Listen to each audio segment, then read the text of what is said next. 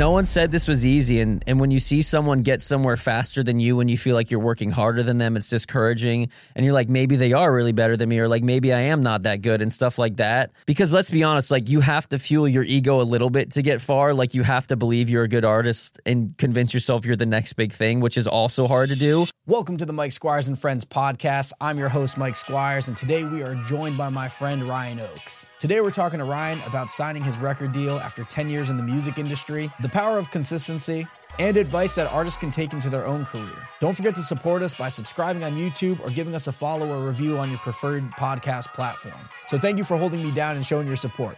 Now sit back and enjoy the episode.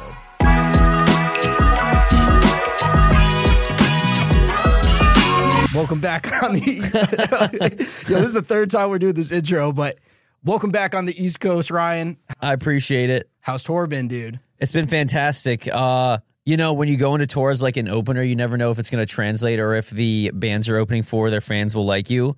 But this has been better than I could have imagined. Huge shout out to Don Broco and the home team for having me. Last day tonight, hopefully going out with a bang. And yeah, just excited to get back on the next one. I heard that you had some van troubles last night. Yeah, our van died in New York City, um, in Manhattan past midnight. We had to figure out how to get our car working, but our front of house basically took a wrench and like hit whatever the starter was on the bottom of the van, like literally was just beating it. And it turned back on, and we got to Connecticut. We're gonna get to Boston tonight, so we'll see what happens. You made a tweet the other day that most artists don't hit their prime until their 30s. Yes. And I kind of wanted you to elaborate on that because I thought that was an interesting thing that you said because there's a lot of artists that get dis- discouraged and quit before then. I mean, I don't know if it's true. It was like kind of just word vomit, but basically the point behind that being one, a lot of the people I'm seeing blow up online right now are actually in their 30s. Like you have your Nic D's, who I'm sure everyone here knows and is familiar with. Prof, who's like near his 40s at this point. Webby's having a good run in his mid 30s. Like, I, it was more so just because I see people get super stressed, and even sometimes me, sometimes where I'm just like, you kind of feel like you're getting older, and it makes you nervous because like all the labels and A&Rs and all these people are always looking for like the hot young kid that's like gonna blow up and they think is gonna be amazing or like had a had a moment on TikTok and then they throw them on stage and they don't know how to perform because they're not artists yet. They haven't developed like they don't know who they are. They don't know what they stand for. They don't know their branding. Like all that stuff has taken me 11 plus years to start to figure out and I'm 28 now and it was more so just me like reminding myself that you don't have to have an age limit, even though it feels like it for music anymore, especially with the internet and TikTok and stuff. Um, so, like, if you're still in your mid 20s or late 20s and you're just now getting your stride, like, you're probably on track still, was the point. Yeah. And, you know, that gets me curious like, what specific pressures have you faced, you know, coming up over the last 10 years? It's more so self pressure, a lot of it. Like, that tweet for sure was just me reminding myself that, like, I'm not running out of time. And I do feel like I'm still getting better as an artist and that all that that's all that really matters is like you versus you. But obviously, you know this as an independent artist, we were just fighting uphill against the music industry for our spot. Um, I got my spot, which is great, but it was a very big grind. I basically just opted to outwork everybody. Sit it there on hours on hours on hours on YouTube University, just like Googling the TikTok algorithm and stuff like that, trying to figure out how to beat it. And then this year we figured it out and we got a lot of momentum. And I would say, like, this probably isn't my biggest streaming year, which is interesting, but it's definitely the year where I've gotten the most exposure and like the most fans, which is something people should keep in mind that the internet is great, but if you go out and do this stuff in real life, like tour, or you get a lot of momentum on a social media app and you're getting thousands of people following you a day, like that is very much just as important as getting Spotify streams. You know what I mean? Um, so it's been interesting and it's been an eye opening year for me too in that sense. But yeah, just fighting uphill against the music industry till I finally signed a record deal a year ago. And now it's just like playing the industry games, I guess, would be the new obstacles, like navigating the music industry and all the people in it. Um, but I have no complaints. Things are going well. So Yeah, you brought up an interesting thing because streaming isn't the say all be all. I know a lot of artists strive for streaming, but touring's something that you have to build up too. And Yeah. that's something I see that you're doing right now. yeah. So how's that been? I mean, it's like we were talking about earlier. It's like its own beast, which is interesting because a lot of people are showing up to these shows thinking I'm the headliner because I stream better, but they're they're selling like 1,500 tickets a night. Like it's pretty ridiculous. So it's just another thing to keep in mind that like maybe your music is going to translate better live and that's great and that's its own business and you should build that and that's what I'm working on because again the internet's cool but it's just fighting algorithms and all this stuff that really doesn't have much to do with building a fan base I would say streaming now um everyone just cares about big streaming numbers whether or not it's coming from a computer or a playlist and not real fans and I'm trying to focus on building real fans at this point. and I think the best way you can do that is to just get on the road throw a kick-ass show make sure everyone has a good time and it translates really well i'm learning on this tour so definitely recommend it Yeah, no, I think it's something that all artists have to do. And that makes me curious like did you have a game-changing moment in your career that you just realized, "Oh, this is happening and I'm doing this full time." yeah it's there's been like a couple. So like when i first moved to la seven years ago i only had like a few thousand dollars to my name and was like i have three months of rent to try to make some crazy plays and make it happen. And then the first day i landed in la my song drinking about you just exploded. Like no explanation like mysteriously I wouldn't even say it really went viral, but it just went from like a couple hundred streams a day to like 10,000 a day and then 20,000 a day and then 30,000 a day. And then it starts paying your bills. Uh, not to a crazy extent, but just enough to get by in LA. So I was able to cruise off that for literally a couple years, which is crazy. And while that was happening, I was trying to figure everything else out, and I did. And then the streaming stuff took off, and then the streaming started paying my bills. Um, but once you get to like that level, you're always like, what's the next thing? And then the next thing was me like, do I want to sign? Do I want to take part in the music industry? And I kind of shot away from it for a few years. And then after taking like a lot of meetings last year, because I did have a TikTok moment, I kind of was like, eh, it, you meet with these people and they just kind of give you the illusion that like they want you because you had a good TikTok, which was what the music industry was doing last year. And then lo and behold, Position Music comes along. They're a new label with like great investors and and great money and all this stuff. And they basically were just like, we want you to be our guinea pig. And I was like, the deal's right, everything's right, let's do it. And we inked it literally a year ago last week. And it's been an interesting ride, like learning how to navigate the music industry. And now you're just like, okay, I signed the deal, so what's the next big thing? I don't know yet. I haven't figured it out, but I will. And what's been the big difference between being independent and being with your label? I don't have like the full industry experience just because basically in my deal, it was like, let me do whatever I want kind of thing. So that's cool when you build that leverage and you can do stuff like that, which is honestly what I was waiting for. Um, for example, I can release once a month still, which most record labels would never let you do in a million years because they always think you need to wait like six to eight weeks for the playlisting, which I don't agree with at all. Um, I get to drop a music video every month. Like they're funding my TikToks and my content. They're very much level headed and know what the new era of music is like, which I feel like a lot of labels aren't on board with yet. Um, so it's been good for me just in the aspect that I had momentum to get the leverage I needed to be able to do what I want. But I mean, it's been great so far. It's hard to complain when they can't tell me no, basically, in my deal. So it's great. And you know, another question for a lot of artists out there, I feel like there's a lot of misconceptions with labels. What do you think some of the biggest misconceptions that artists have towards labels? I think the biggest thing is an artist will sign to a label and be like, I'm good. I don't need to do the work anymore. Like the label will take care of it. I'll just make the music, which I disagree with now. Um, if anything, your label can blow you up, but I would say the most progress is going to come from yourself. Like I signed a record deal and then I this could be idiotic, but like I'm investing my advance I got on top of my labels, so it's like a double deal basically. Um, so I basically like double or nothing did on myself, kind of. But you know, if you don't want to do that, that's cool. But like, all I really care about is this. So like, if I run out of money, I'll just figure out another way to get money and keep doing it. Um, which is an interesting mindset that I think not a lot of people have. But um, yeah, just like the misconception that like your label can blow you up, which is true in some cases if you have a really good team. And I'm not saying that isn't the case, but it's probably better to double down as an artist and make sure you're putting in the work on top of that because then you get double the results. Like, I think it's smart that you're investing your money and betting on yourself. You know, it's a scary thing to do for a lot of artists, but a lot of the time, that's how you get to the next level. yeah, So, another thing I want to talk about is you have some incredible collabs. I know some more recent, but I want to talk about one that's a little bit older, dude. okay. Dude, you got a song with Jack Harlow, dog. Oh yeah, I do. Uh, so that's a crazy story. Basically, he went as Mr. Harlow before he was Jack Harlow. Um, and when I was like 17, I think I had three or four songs out. And I was just like, how do artists like get big? And I was like, oh, they make songs with other artists. So like I found him. I found Arizona Zervas, who became one of my really good friends for a very long time. Uh, and I basically just hit him up. And he was like, Jack Harlow's a couple years younger than us, so he was maybe like 14, and he was still popping on YouTube as a rapper, dude. I remember finding this video of him just like rapping on a toilet, and it was like mega viral on YouTube. And I was like, I want this kid on my song. And we made this song. Man, I forget what the title was called because you can look it up on YouTube and it's still there. Um, oh, it's called Hold It Down featuring Mr. Harlow if you want to go listen to it.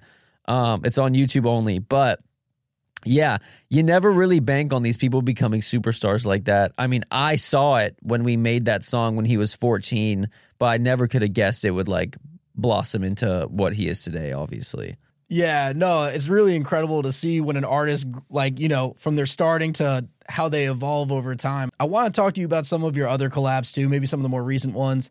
Uh, we could talk about the song that you have with State Champs. And what was the inspiration for that cover art, man? Mike made it if you didn't know. Um, yeah, I mean, it was just like post, you know, COVID and all that, and it felt like the world was on fire. So we had the world was on fire kind of cover meme thing that you came up with. Yeah. It was great. Yeah, the, the inspiration was just like burnout. Everyone always thinks you're not going to make it, and then you do, and then it's always just like, oh, we knew you were going to do it the whole time, and it's like, bro, you were not supporting us at all. yeah. And dude, I mean, you got a crazy list of collabs. You just did one with Hollywood Undead too. Yep. How did that feel? You know, it's really weird when things start coming full circle in the sense that I listened to Hollywood Undead in middle school. Like I remember vividly bumping them on the way to soccer practice, football practice, and all the sports stuff I was doing. Um, and then it's just like that kid never could have imagined he was just going to be making a song and dropping music with these people. Um, shout out to them. They were great. They're awesome dudes. We talked on the phone for like an hour and a half when we first started talking, just shooting the shit. They are great people. Um, and they killed the song. I mean, it's one of my best releases of the year. So shout out to them. And you're fresh off a music video shoot with Hoodie Allen too. Yes, man. That How- drops tonight. Oh, let's go, dude. Yeah. So you're the first to know. But huge shout out to Hoodie. We brought him out in New York City last night. That was crazy. That gets me excited too. And the fact that you guys shot it yesterday and it drops tonight, should say something to all the artists that are out there. Yeah, I mean, we were talking, and he's a busy dude. Obviously, he's Hoodie Allen, and I'm on tour, and I was going through New York City, and he lived next to the venue we were at, and it was just the stars kind of aligned, and I was like, "You down to just do like a last minute, figure it out as we go type thing?" And he was super down to run and gun it. And the video is sick. It's one of those one takes, but it's in New York City, and we're like weaving through traffic and all the people, so it's entertaining to me. I like it. I'm happy about it. No, that's awesome. And the fact that you could pull it off while you're on tour is always hectic logistic wise. Even this podcast, you have a show tonight, you had one last night. So yeah. just squeezing in logistics, like this stuff is possible. You just got to figure it out. You just got to want it, man. I'd be curious, what advice do you have to other artists that are trying to collab with artists that might bigger be bigger than them or just reaching out in general? I feel like a lot of people might not know that I mean, sometimes it just has to be a transactional thing, which is totally fine. Like these people are running businesses, and sometimes you have to pay people for collabs. Sometimes they're your homie, so you want to work with them. But outreach, uh, I'm gonna drop a crazy gem. Go to roster.cc and you can find anyone's manager's email, and you can just hit them up and see. Like I would say, probably offer money if you're a smaller artist and you want to get a hold of them that's probably your best bet if you're going to want to land a big collab is to have money. Unfortunately, that's just how the business is. And then as you get more collabs in your repertoire and you're more established, that becomes less of a conversation and more of a homey conversation, which is where we're at now. Um, but yeah, it's just you got to build your own stuff up. You got to give people a reason to believe why they should work with you, why you're going to be worthwhile as a smaller artist, whether you're killing the content game, whether you're just really freaking sick and they want to invest in you, which does happen and I do try to do. Um, but yeah, it's just there's many ways you could do it. Just be smart. Probably have some money ready if you're a smaller artist. That's just how it is. People have to run a business and, you know, make a really good song. And sometimes some artists, you catch them on a good day and they're just like, I'll do it but uh, sometimes not, you know? Yeah, and the fact that you just dropped that website for everybody is huge because getting access sometimes is hard and they don't yeah. even know where to go. Yeah. So if you're listening to this and you're an artist and trying to make a collab, you know, send out those emails, try to make something happen for yourself. Yeah, that's a gatekeeper secret that I learned when I signed a record deal. So that's like some music industry stuff. So go get on that. It's free, I think. So it's not anything crazy. Yeah. Well, what I want to know too is what did you do before you did music full time? I went to college. So it's interesting, right? So I went to college and I was making okay money off music in college, but I wasn't making a living. So I got a degree uh, in health and human performance and I was training NFL players briefly when I graduated for like three weeks. And I decided having a job was not for me when I wasn't making enough money off music. And I just, that's when I full sent it to LA with like no money and the universe just kind of gave me a pat on the back and was like, "This was the good choice. Here's your song blowing up. It's going to pay your bills. Figure it out." So I got really lucky in the sense that I didn't have to have a full time career yet. But I will say, when I was in high school starting music, I immediately got a job so I could fund beats, so I could buy a microphone. Like since day one, I've been willing to do whatever it takes. And that's just what you're going to have to be willing to do if you want to do this. Um, I'm not sure where I got those traits. It was just like instilled in me. But yeah, like as soon as I realized I needed to pay for beats and like studio equipment, I literally just got in my mom's car and drove around and found a job, which was coincidentally at the front desk of a gym. Um, and I also ran weddings. Like I was the server, the hors d'oeuvres dude, like as a waiter. Like I was working weddings a lot. But like I said, I never had to have a full time career pre music, but I was definitely grinding, penny pinching, finding ways to make money, finessing like service swapping if I could, like doing anything I could to to figure out how to get to the next level for sure. Yeah, you had that hustle in your heart that a lot of people don't have or make excuses not to do. Yeah. So, yeah, the extent that you'll go to for your career is really important and sometimes it's the only way to make it happen until you can do it full time. High school hack, here's what I did in high school for hustling. I would go to my local grocery store and buy a dozen donuts for $3 and I would sell them for a dollar each in the morning to kids and they it got to a point where my principal called me in and was like you're stealing sales from like our school fundraising snack cart like you have to stop like i was out hustling them uh, and I would make like 50 bucks a day doing that because I it went from one box of donuts to selling three boxes of donuts because kids knew I was selling donuts. So I had like this donut empire, which is crazy. Uh, but yeah, like I said, I was just figuring out any way to finesse extra money so that I could figure out how to do music. No, I love hearing stories like that too. It's got a big smile on my face. I want to take it back even further, dude. What's early life look like for you? Life for me was good, man. It was it was suburbs. Like I can't complain about how I was raised or anything like that. Um, I'm not sure when the hustle started kicking in, but I will say this: like ever since I can remember, especially when I was a kid, if I wanted to do something, it was it wasn't just like this is too hard. It was just like keep working at it till you figure it out. First, it was like videos and YouTube, which is really funny. Like when YouTube first became a thing when we were kids, I had a pretty big YouTube channel actually, and it was just me like talking and vlogging. But I got banned in middle school because I had my friends click the ads as soon as I figured out I could make money. So it just got completely banned. Like there's no none of those videos exist anymore. They took it all down. Um, and then like say freshman year of high school, um, okay, so I'm having a revelation. All of it comes from when people doubt I can do something, basically. So, like, freshman year of high school, I wanted to make varsity, and everyone was like, no one makes varsity freshman year. Like, you can't do it. And then I did. I like outworked everyone. I was the first one in the weight room, last one out. Coaches saw, like, they were like, we want to invest in this kid. Like, he, he wants this shit. And so basically, I get to senior year of high school, and lo and behold, I'm bored. I'm at a party. People start freestyling, and I realize I'm better at it than everyone else. Then my friend's like about to go to the Marines and he says he wants to hear a mixtape by the time he gets back as like a joke. And I was like, I'm gonna I'm gonna drop one song and see what happens. And it was terrible. And everyone was like, "Don't do this." And then that's when I, the the the switch flips in your head, and I was like, "I'm going to do this." And then here we are, ten years later. In that day, a, a flame was lit in you that ended up turning you into what you are today. Yeah. So I'd be curious, what would you tell a younger you if you had the opportunity to do that? It's interesting because I think the only difference maker is the worst, most boring thing you could say. Like everyone that I've seen have success in music and outside of music, the only difference is they just like didn't give up. Like you see Arizona Zervas with his Roxanne moment and then everything he has going on. You see like Webby with everything he has going on. He's been around for so long and just he keeps going. And then there's Prof who's blowing up right now too, who's been around for forever and he's just now having his big blow up moment. Like the only difference maker is never give up. And it's like going back to the time limit thing where it feels like you have an age limiter. Like they want all these young kids in the music industry. But like I said, everyone I've seen doing real life things, like the bands I'm on tour with who are also in their mid 30s and having their moment, like it takes time to build, it takes patience, it takes years of figuring out who you are and what you want to stand for. So the only thing that I've noticed is genuinely the difference breaker is people just haven't given up and they've always ended up figuring it out. Like it's some people figure it out quicker, some people it takes longer. I'm definitely one of the people I've realized that it takes a bit of a longer time. So I've learned to be like more patient with it. But yeah, that's it, it sucks that it's that boring of an answer, but it's literally just like they never gave up. And that's that's the best way you can do it. It might feel boring to you because this is the life that you live, but somebody listening here, that might have been the fuel that they needed to keep going. Yeah, for sure. Because consistency is key.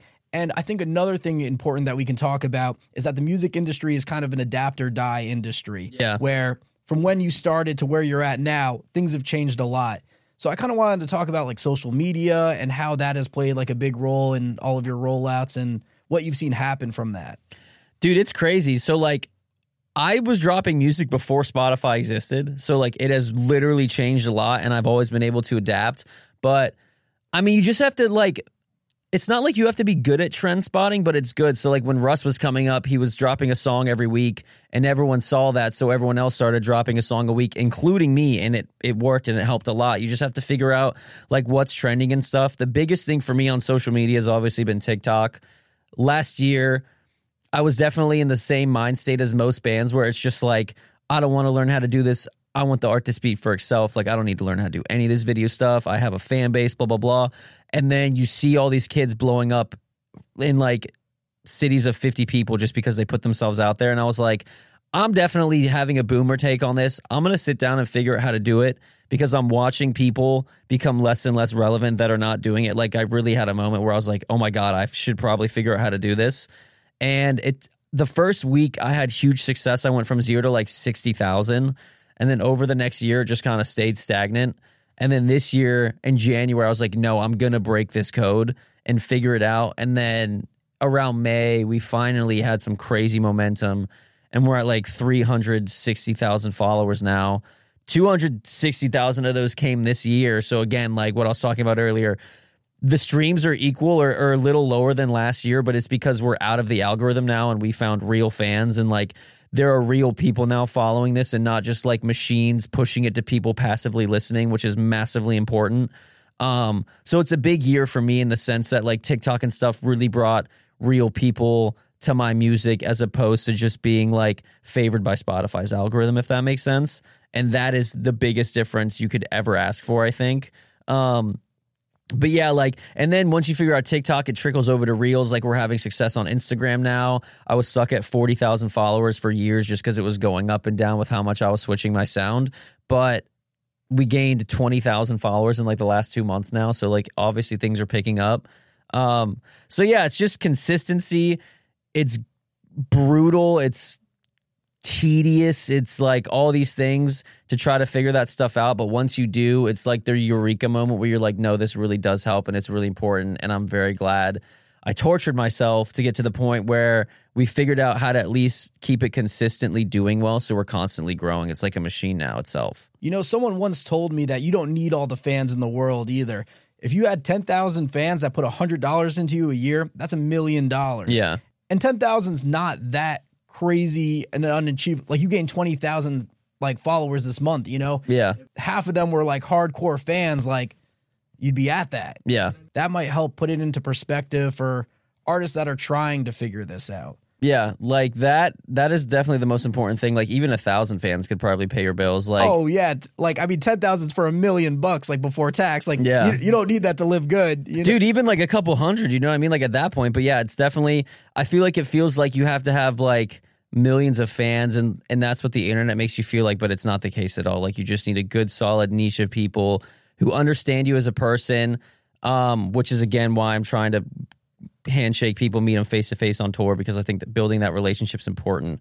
Um, because once you get those people and they have your back, you're set, and that's what's super important for sure. For me right now, at least. Yeah, and I think that's what strengthens the relationship between you and the people that support you because a lot of the time I'll find out that people will just support you because they like you. Like they might like your music too, but if you're not the nicest person in the world, they may not support you. So I think it's important that you're a nice person as well. Yeah, I think the uh the era of like unaccessible mysterious artists is kind of fizzling out because people want like a human being they can relate to and like feel like a friend.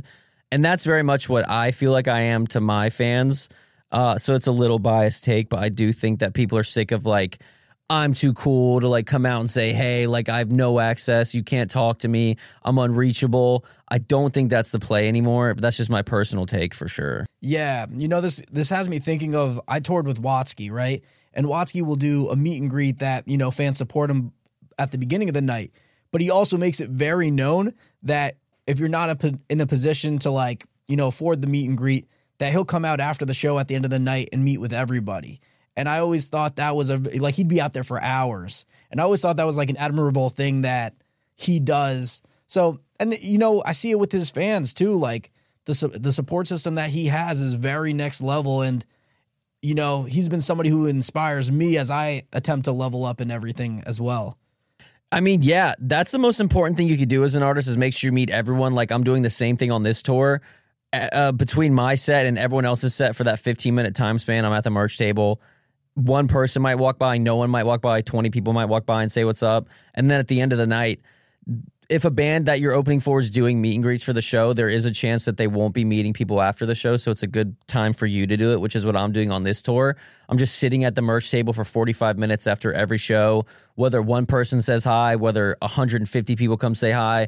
You just have to be willing to do, like, it's not a monotonous task, but you have to be willing to do the extra mile every night to, like, get things moving. And I'm definitely in that phase too, where it's just like, shake every hand. Make sure you say thank you to everyone because I genuinely do appreciate everyone that says uh, what's up to me after the shows.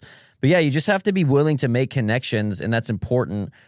I've never gravitated towards a single artist that's like hands off. You know what I mean? Like, but that's just my opinion as a person.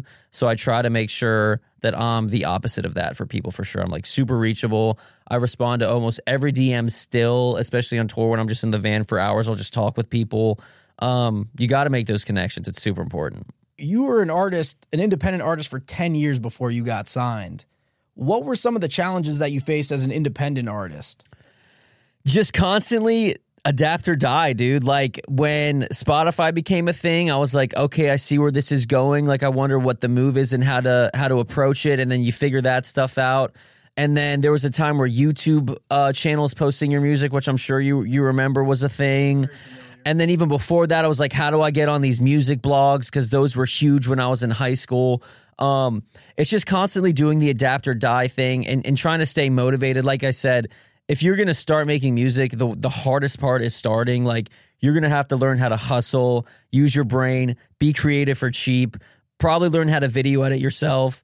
Um, maybe even learn how to produce, mix, master if you really want to save money. Most important thing I did was get my ass out of the door and get a job so I could fund stuff. That's huge. Like, this is not a business for lazy people. And I realized that early. And I'm telling you right now, everyone I see that's lazy now is in the same place they've been for years and it doesn't get you anywhere. So you're just going to have to put your head down for 10 years make a lot of songs, put a lot of songs out. I'm 300 plus songs deep for the record. Like I literally have dropped 300 plus songs.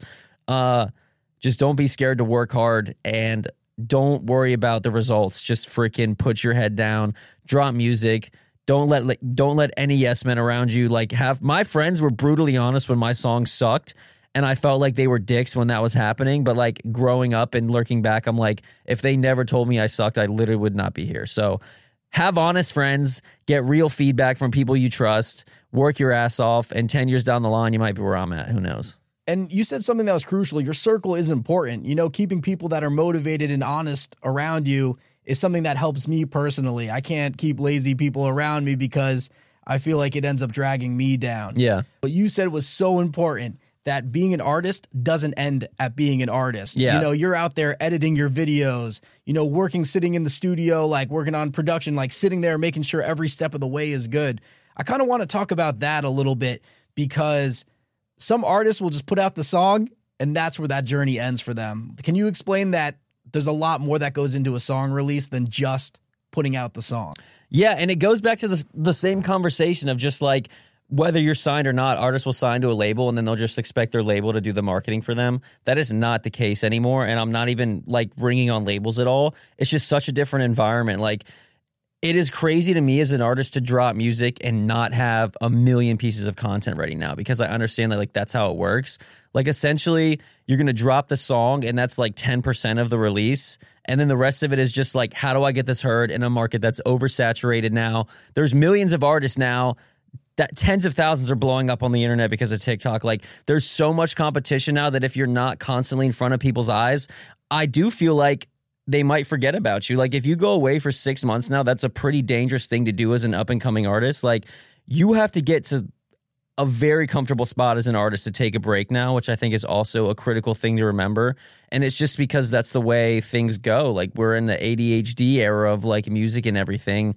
And if you're going to drop a song and just expect it to get like a Spotify playlist and that's what's going to make or break the song, you are incorrect, my friend. Like you have to go market yourself, you have to push stuff, like you have to make a million videos, you have to drop music videos, you have to get in front of people's faces, you have to get on tour. Um, there's just a lot you have to do now. And and again, like it's not for everyone. Like some people don't want to have to do that, and that's okay. But you can't get mad about the results if you're just sitting back and relaxing your fans are going to sit back and relax too. You know what I mean? Like you just got to keep going.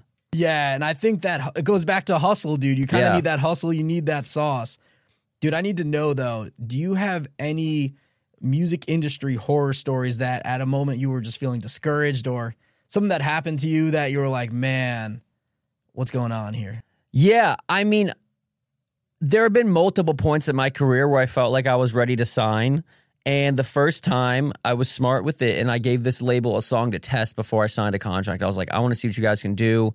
If you really want me, you'll be willing to do a test drop. Like, I'm not going to sign anything until I know that you're legit.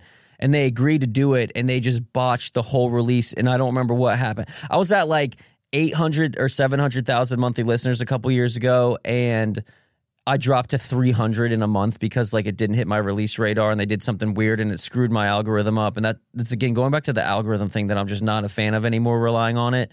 Um, and so my stuff crashed and I was like, this is it. Like this is my moment where I trusted the industry and it ruined everything. And then again, dude, I was like, no, it's not like I'm me. I can figure out a way out of this. And I grinded. It took like two years to get my numbers back up. That it really screwed my stuff up.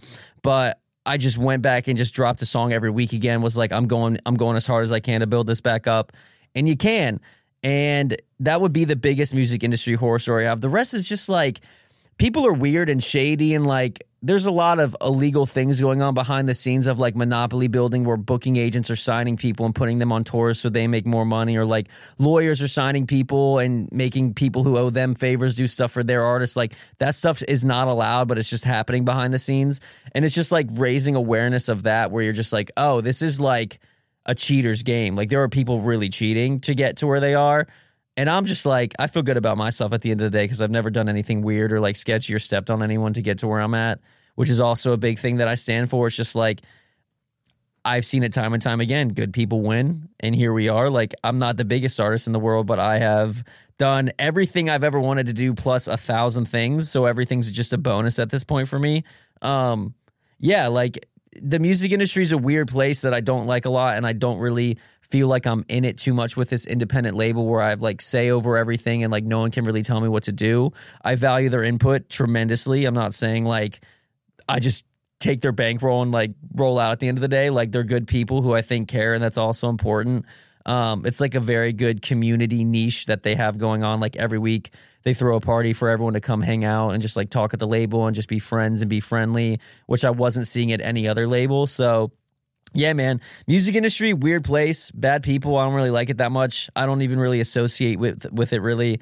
Um, I still feel pretty independent, and that's important for me too. Is just like dip your toes in where you need to do it in the industry, but also just like I'm out. You know what I mean? Yeah, and I think you said something that's important to me in just staying true to yourself. Because if you can do everything that you're doing and stay true to yourself, I think you'll actually be happy. Yeah. Because I think if you start stepping on people there's got to be something in you that just like I mean there are pretty bad people that maybe they don't feel you know, Yeah. but I think there's got to be something where it's like ah like you know keeps them up at night. So I don't know. I think there's just something important about being true to yourself. Yeah, and another thing to keep in mind about the music industry, which is another revelation I've had recently, respectfully, like most people in the music industry are failed musicians, so take everything that they tell you with a grain of salt. Like a lot of people have a chip on their shoulder because you're living their dream. So always keep in mind that the people that are trying to build you, I'm not saying they're bad at their job or like coming at anyone in particular, but just like seeing people at some of these labels that I've talked to and stuff that have no idea what they're talking about. It's like always remember to trust your gut and your instinct first before you try to like let a label come in and tell you what to do because most artists that sign to labels don't end up ever breaking it's something like 1% or like something ridiculous uh, to these major labels so just a gentle reminder that you probably know what's best for you Yeah. And the thing is, I always tell people that, like, you're the captain of your ship. Like, if you're Ryan Oakes, you're not, you can't depend on anybody but Ryan Oakes to steer that ship. Yeah. So you got to make those calls. And I see a lot of artists, you know, they'll fall to the wayside because they don't make those calls. They expect someone to do it for them. And then six to six months goes by. And then all of a sudden nothing's happened. And they're like, oh my God. Like, you know, so you got to run your own ship over there and make the plays for yourself because no one's going to do it for you. And no one cares nearly Yeah. as much as you do. Yeah, and, and again, just talking to more friends of mine that that never thought they would sign that ended up signing were just like, as soon as you sign that record deal, it's still up to you to blow yourself up. Yeah, and I think that's really important for artists Yes. to know. This is something that I'm sure you know, but the music industry could be very mentally taxing. So, what keeps you from keeping like a positive mindset? Because there's a lot of things that aren't guaranteed. So, it feels like a roller coaster of emotion sometimes. Like, how do you deal with your mental health in the music industry? Man, it is a roller coaster for sure. I mean, I'm very big. I've always been good about going to therapy. Um, like just once a week, rant about stuff. Like sometimes I go there, I'm like, I don't have anything to talk about because I feel good. And then other times it's just like the worst week ever. It's definitely very taxing, but it also helps that we can just go write a song about it. You know what I mean? So music has always been therapeutic to me. Uh, I have a great support system for my fiance. She's the best. And yeah, just going in and writing a song and talking to my therapist and relying on that support system. Like, I couldn't ask for anything more than that. Where, Uh, dude, when I'm like upset about music, I am genuinely the worst person. Like, I'm like, this sucks. Like, I'm always so down on myself. And then I'll go to therapy or I'll go write a song where I just like let it all loose. And then that's the best, like, cathartic feeling ever, where you make a really good song about something that was bothering you um there yeah there's a lot of ways to do it. Like even journaling i've been big on recently just like manifest journaling like what your future life could look like if everything works out and that puts you in a good mood because instead of being like what if this goes wrong? It's like what if this goes right? And then that shifts your mindset. Uh stuff like that has been crucial for me to like not lose my mind for sure. Yeah, and you seem like someone who's got the hustle, who's very triumphant.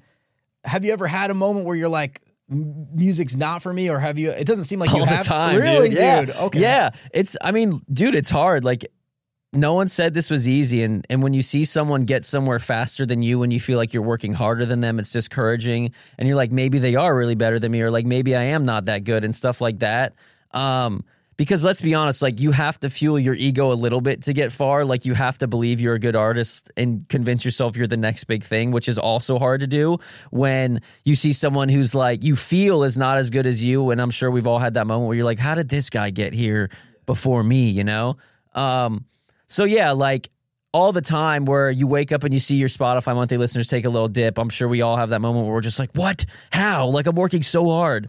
Uh, and then you realize that that's okay. Like again, this is all algorithm based stuff that like people are freaking out about, which is again what I've realized recently. Cause you know, when you're going up hundreds of thousands of followers on social media, you're building real fans and that's all that matters. Like I try not to get my head too wrapped around those numbers, but I know every artist sees their, like is checking their Spotify monthly listeners all the time and hoping they go up.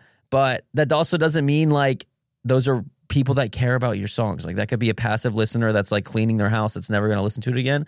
So just like trying to approach stuff like that logically, where it's just like, yeah, maybe my numbers dropped today, but my TikTok went up a thousand followers because I had a good post. Like we're still getting seen and heard and raising awareness of what's going on.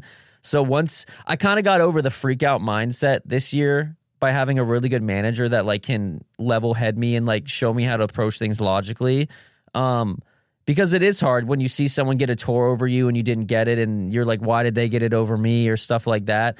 There's really no rhyme or reason to it. It's just what happened in that moment to me. And I like stopped taking it so personal because it's not really a personal industry. Um, but yeah, just like kind of stuff like that, just approaching everything logically and level headed and trying to break down that it's kind of out of your control. So you might as well just not freak out and just keep your head down and keep going. And your Spotify, your streams, they're not your stock value. Yeah. And I think when you start to focus on the numbers, you kind of lose what's important, which is creating the best music that you possibly can. I know it's important to focus, like, you know, look at the numbers and, you know, act accordingly, but I, you shouldn't obsess over it to the point where it makes you unhappy. So I think that's something that's important. And what's something you do? Because I know artists constantly compare themselves to other people, like you were saying. Like, you know, is there anything that's helped you not compare yourself or just focus on your own journey? I can't say I'm not guilty of it because we're all going to be guilty of it forever of just comparing to other people. But I will say I've always been really good at me versus me as well. And that again goes back to having honest friends being like, this song is not good, make a better song. Uh, so all, all you can do as an artist is listen to your newest song and then go into the studio and try to beat it every day. And you're not going to beat it every day. And that's completely normal. I used to freak myself out about that too, where I'd have like, a month where I just wasn't writing stuff I was liking and I had a block. And then I'd freak out and be like, oh my God, I lost it. Like, I can't do this anymore. Like, I suck at this. And then you wake up the next day and you write the best song that's going to change your life. Like, it's just you versus you. I wake up every day and I try to beat myself. And I know that some days I'll be tired or like there's stuff outside of art that affects art that you can't really control. Um, so yeah, you just have to be, I, I'm just really good at being realistic, I think, while also having very unrealistic goals that I sometimes hit and sometimes don't. But yeah, the biggest thing is just to try to beat yourself every single day. You might not, and don't freak out if you don't, but like the next day you will. So just keep going. Yeah, and what you you just got it. It's like one percent better each day. Yeah. and you've been doing that for ten years, so that Yeah. stacks up. You know, like if you're comparing where you're at now compared to where you started, it's like two different people. Yeah, go listen to the Jack Harlow song and let me know what you think. But uh yeah, and and I'll say this like I am 11 years in and like music is paying for everything for me like it's my full-time job. I just now think I'm good enough to like break to the next level. Like some people might get that in 2 years. Like I said, for some reason it usually takes me longer to get the hang of things, which is fine because I eventually do and then it ends up how I wanted it to be. But there's no timer on things. Like whatever you're doing, it just takes some people might blow up in a year and then they fall off in a year, but I've come up over 10 years, so maybe I'll have another 10 years, you know what I mean? So everything is different and it's just you versus yourself and trying to figure out where you want to be and again going back to not giving up as long as you're just willing to take time and be patient with yourself and figure it out, you'll get to where you want to go. and we've kind of talked a little bit about like lower moments, but I need to know: was there a moment that you felt truly unstoppable? Well, I got that crazy record deal I signed that, you know, 99.99999% of artists will never get. And that was a crazy moment for me. I had actually been like actively trying to manifest the exact deal I got and it finally hit. And that was a crazy moment where I was like, whoa, maybe manifestation is real. But um, definitely that. I mean, definitely even this tour, dude, where it's just like so validating you know, I've had all these online numbers for probably six years now since like my stuff has started to get a lot of traction. And you just wake up and you check the numbers every day and you don't see a face or you don't see like a person vibing out to your music. Like this whole tour I've been on, I know most of these people don't know who I am because it's an interesting crossover. Like I'm a much more rapper on a much more rock alternative punk tour. And I was a little worried how I was going to translate, but you see like a thousand plus people every night, like vibing to your music and it's like tangible and you can meet them. And like real life is so much better than the internet in that aspect where things become tangible and you see real life results. Like obviously it's great to have the numbers up. You know, you're making money online and that's fantastic and you, and you don't have to worry about it. But seeing real life people jam out to your music to me is the most rewarding thing. So that is like where I get my high from the music stuff. Um, and then I'm not I'm not at it uh, right now, but like when I was over a million monthly listeners on Spotify was gnarly. That's always very validating seeing like big numbers, and I'm sure I'll get back up there again. But yeah, just like stuff like that has been very motivating. It's like validating too, where you're like, I'm not crazy, I can do this. uh, yeah, that's definitely where I get my motivation and satisfaction from. I think you have to believe in yourself before the world does. That's always been something that I preach is that no one's going to believe in you for you. It's just something that you kind of got to get up and just be like, I am Ryan Oakes. I am doing this today. And I think that goes into what you said about, you know, manifestation. But I really, really do believe in talking things into existence. Yeah. Where if you keep talking about something, you're like, I'm going to do this, like eventually you get fed up with yourself and you're like, you just do it, you know? So, yeah. Do you find that there's a lot of situations recently that you may have like talked yourself into and like were said you were going to do something for a long time and then you finally did it? Definitely this like figuring out social media stuff and blowing myself up like that was a long time coming. That was a big one. And then also just like getting on the road this year like I headlined my first tour ever, which was really scary to do. I'm sure every artist before the first tour they're like is anyone going to show up to these shows? Like I have no idea. I've never headlined, but it went great uh and that was a big another big moment was just like a long time coming. 10 years in like I just headlined my first tour like I'm sure a lot of people are like, oh, that is crazy. Like that takes time. Uh, that was really crazy though. I was not expecting as good as a turnout as we got. And it was just like really rewarding for me. I was like, okay, this is really working. Like there are real people all over the country coming to these shows that care. They're excited to be there. It was great. And then getting this tour as well, where it's just like in two weeks, I got in front of like 15,000 new people that had no idea who I was. And a lot of them liked my music. Like, again, just validating having that tangibility of being in person and like seeing people like your stuff, that has definitely been a long time coming for sure. The risk can be scary, but the reward is always fantastic if it hits. What's Ryan Oakes' message to all the dreamers, the creators, the artists out there that are just trying to get into this, trying to get started, and really need to believe in themselves? My strategy has always just been to outwork everyone who's talented because I did not start off talented. Like, again, this all stemmed from people telling me I couldn't do something and I'm just really stubborn. So it's always just like people will say one in a million people make it and they make it seem like it's just because they like got a lottery ticket and that's how they made it. But it's just literally one in a million people are willing to do what I did, which is just outwork everyone constantly. Like, even now, dude, I lose sleep over like, uh, what's my next strategy? Like, how can we elevate things? Like, you just have to constant, like, they say you should always step back and like acknowledge your accomplishments, which I do, but oh, everyone's always like, you're not doing this enough because I'm always like, that removes the hunger to me at least. And I'm not trying to sound toxic, but I think you get what I mean, where it's just like, you always have to be hungry and, and willing to find what that next move will be but also like give yourself a pat on the back. Like when I accomplish things, I'll just be like, good job, Ryan, and then move on. Like, and I, that's enough for me. I'm not like, but a lot of people say that's weird. But the point is just like, again, all my friends that have made it and had massive success, uh, they just never gave up. And there's a million different ways you can make it in the music industry. Like, if you don't want to be that famous artist, you could songwrite, you could do sync stuff, which has been big for me this last year. Um, there's a million different ways you can make it in music than just being a famous artist. So keep that in mind too. And yeah, just don't give up. Keep working. And if you're like me and you're not talented and you still want to do it, all you have to do is outwork everyone. It sounds a lot easier said than done, but it's doable. So yeah. And you know what? You brought up one thing that I thought is interesting with Sync. Dude, you got on WWE this year. I was on TV two weeks ago. That was also crazy. Yeah, we went, we sent them a song about a year ago and we didn't really hear back. They just were like, yeah, yeah, we'll get back to you. And we were just like, okay, this isn't going to be a thing. And then a month and a half ago, they're like, yo, it's the thing. And it's also like right outside LA. You want to come be on TV and like we'll shout you out and do all this crazy stuff. And I was like, yeah. So two weeks ago, went to the WWE event, which was the coolest thing I've ever done, by the way. In person, it is amazing. And they threw me on the TV they constantly paused the event to be like, Ryan Oakes is here. Heavyweight is the song. Go stream it. I've never seen someone push a song like that. That's like a huge shout out to the WWE. Um, and maybe I have a song in a movie coming out soon. You know, maybe. Oh, let's go, dude. Yeah, and you know, I think there's one more thought I want to talk about, and I think it's kind of like I see a lot of people put deadlines on themselves where they're like, if I don't do this in this time frame, you know, I'm gonna go do something else. Yeah. What do you say to like artists that like put those deadlines on themselves? I never hit the deadline.